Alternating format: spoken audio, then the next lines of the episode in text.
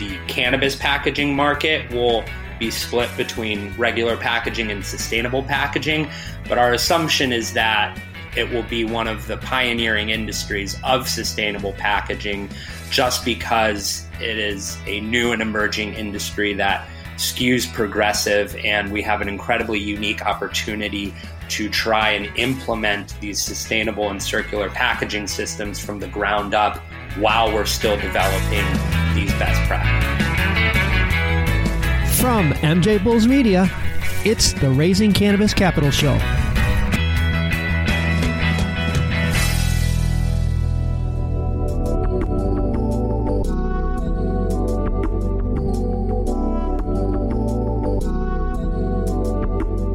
Today on Raising Cannabis Capital, we are joined by James Eichner and Ron Basak Smith from Sana Packaging. James and Ron, welcome to the show.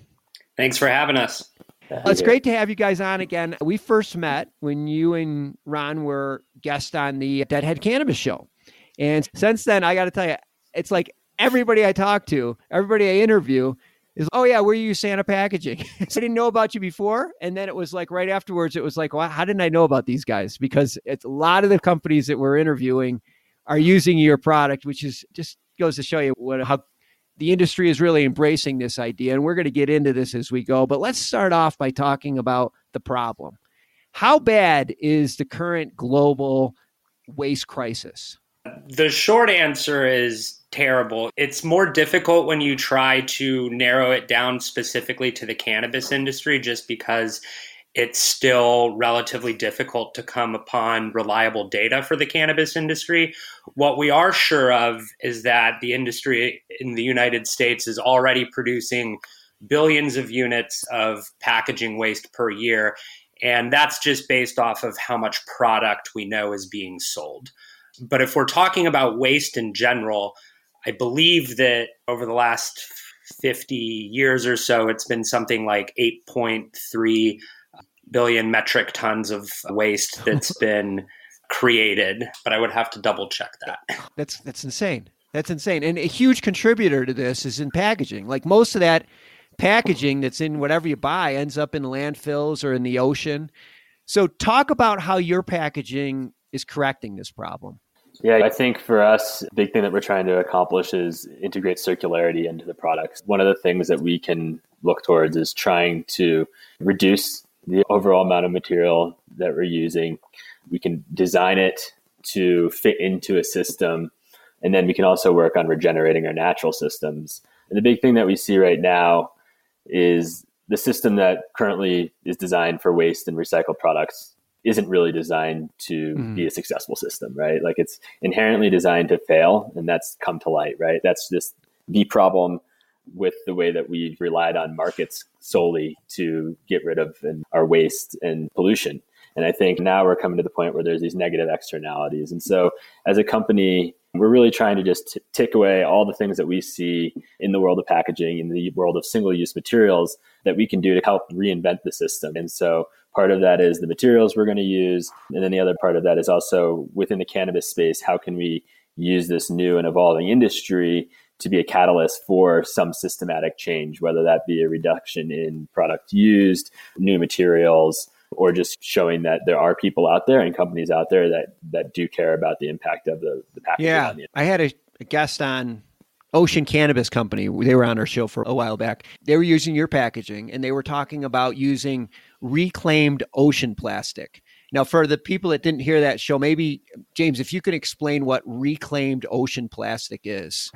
Yeah, absolutely. The simplest way to put it is it's plastic waste collected either from the ocean directly or on its way to the ocean, so ocean bound. Okay. So there's five primary collection areas for reclaimed ocean plastic.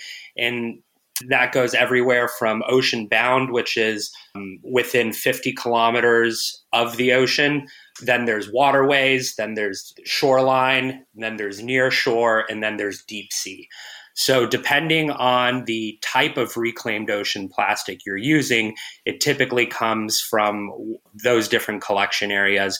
So, for instance, uh, a material like HDPE, uh, which is a material that we use, around 90% of the deep sea plastic that is collected for reuse is HDPE just because that plastic floats. Okay. And and then of course it, it, comes from different places around the world depending on who's collecting it and, and whatnot. But really these are just materials that we choose to view ultimately as a stranded resource, mm-hmm. meaning that there's an abundance of it out there in the environment. And just like we use any other resource, this is out there available for us to collect and use.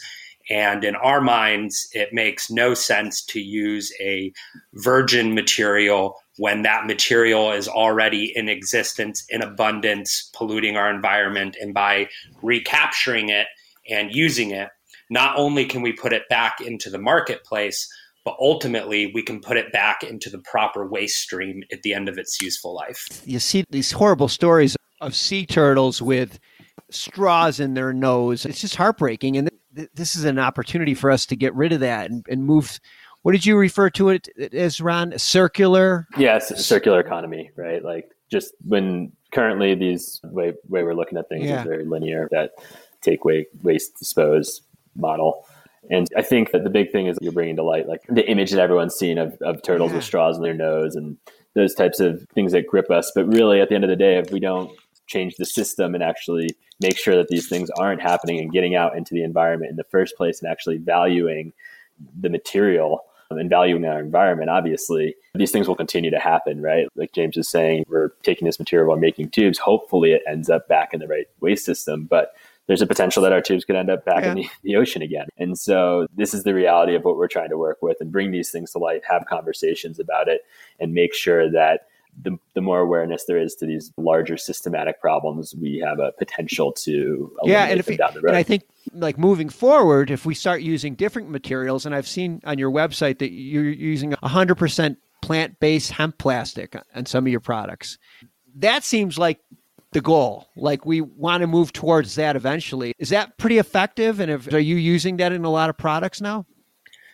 Yeah. So uh, we currently have seven products on the market, soon to be eight. Three of them are hemp plastic products, and the other four, soon to be five, are reclaimed ocean plastic products. And while we are ultimately material agnostic as a company, meaning that we want to always be using what we believe to be the most sustainable materials available and the materials that lend themselves best to a circular economy. But with that in mind, the way we're looking at hemp plastic and reclaimed ocean plastic is two different but complementary philosophies and approaches to packaging. So, what the plant based hemp plastic represents is the direction we need to be moving okay. in. We need to be moving in the direction of using rapidly renewable and regenerative resources to create single use products like packaging. But at the same time, when we're trying to address these global problems like packaging waste, we need incentives and reasons and ways to clean the environment.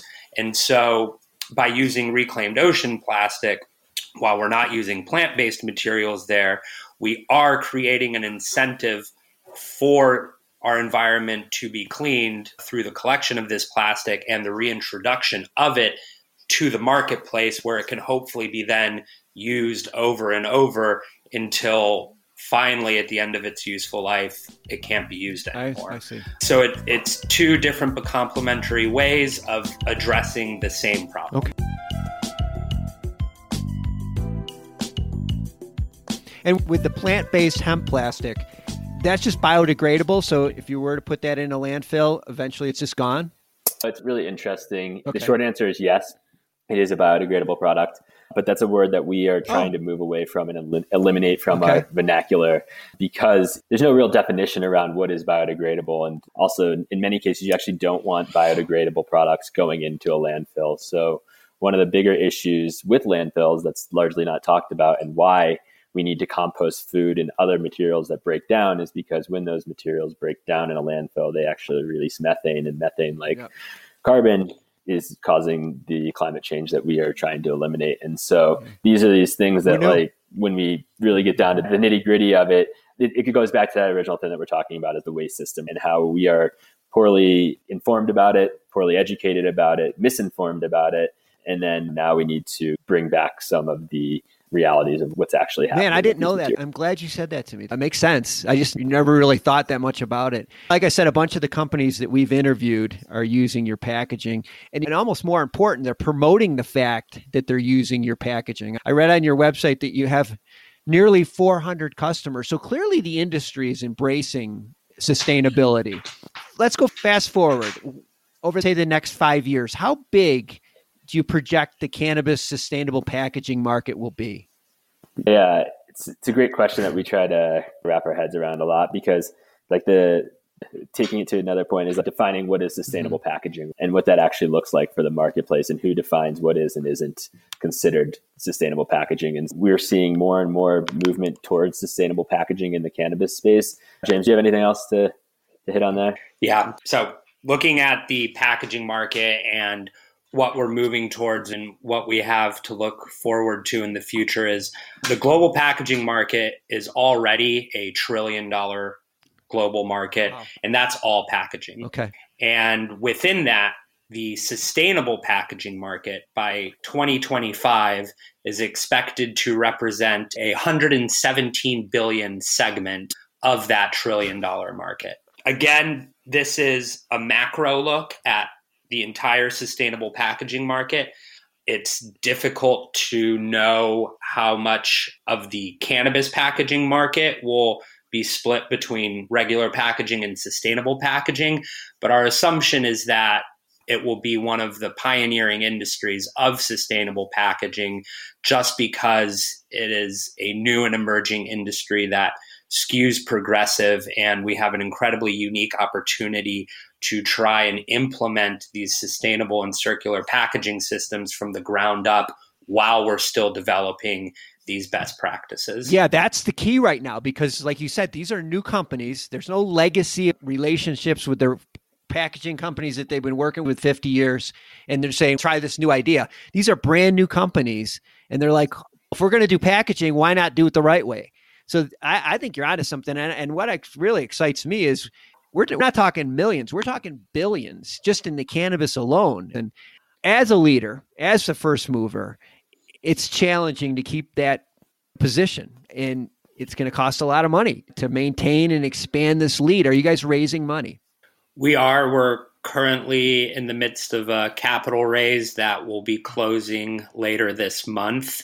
So if you're interested in learning more about that, please reach out to us. Sure. But we're in an incredibly fortunate position this year in, in 2020 to not be fundraising to keep the lights on because we started cresting into profitability in February of this year. So wow. every month since February, we're either a, a, few thousand in the red or black, depending on the month. Yeah. And so, really, the point of our fundraise and the vast majority of our use of funds goes towards product development. So, growing and scaling and maintaining that competitive edge. Yeah. Man, that's exciting. Going from losing money to making money is is great. But like I said, you can't sit on your laurels. This is going to be a really competitive environment, especially for cannabis. A lot of ca- cannabis companies are going to want to go this route. I'm going to have links to Sana Packaging in the show notes. And so if you want to learn more about their company, what they're doing, if you want to buy their packaging, or if you want to talk to them about in- investing, I'm sure Ron or James would be happy to talk to you, answer any of your questions. Just click the links. Ron, James, this is good to catch up. I'm really excited for you guys. And thanks. You know, I really appreciate what you're doing for the environment, for our industry. I'm glad your business is doing well, but I'm also glad that what you're doing is is making a big difference. So thank you. Thanks for being on the show. Thanks for having us.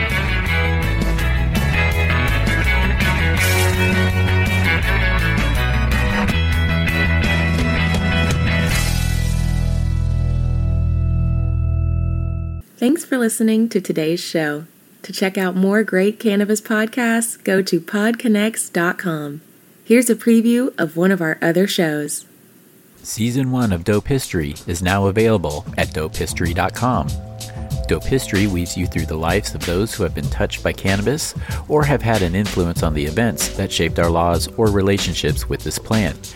You'll hear tales from Frenchy Cannoli, Keith Stroup, Eddie Lepp, Tom Alexander, Ed Rosenthal, Wolf Seagal, Jorge Cervantes, and Tommy Chong. Available now at dopehistory.com.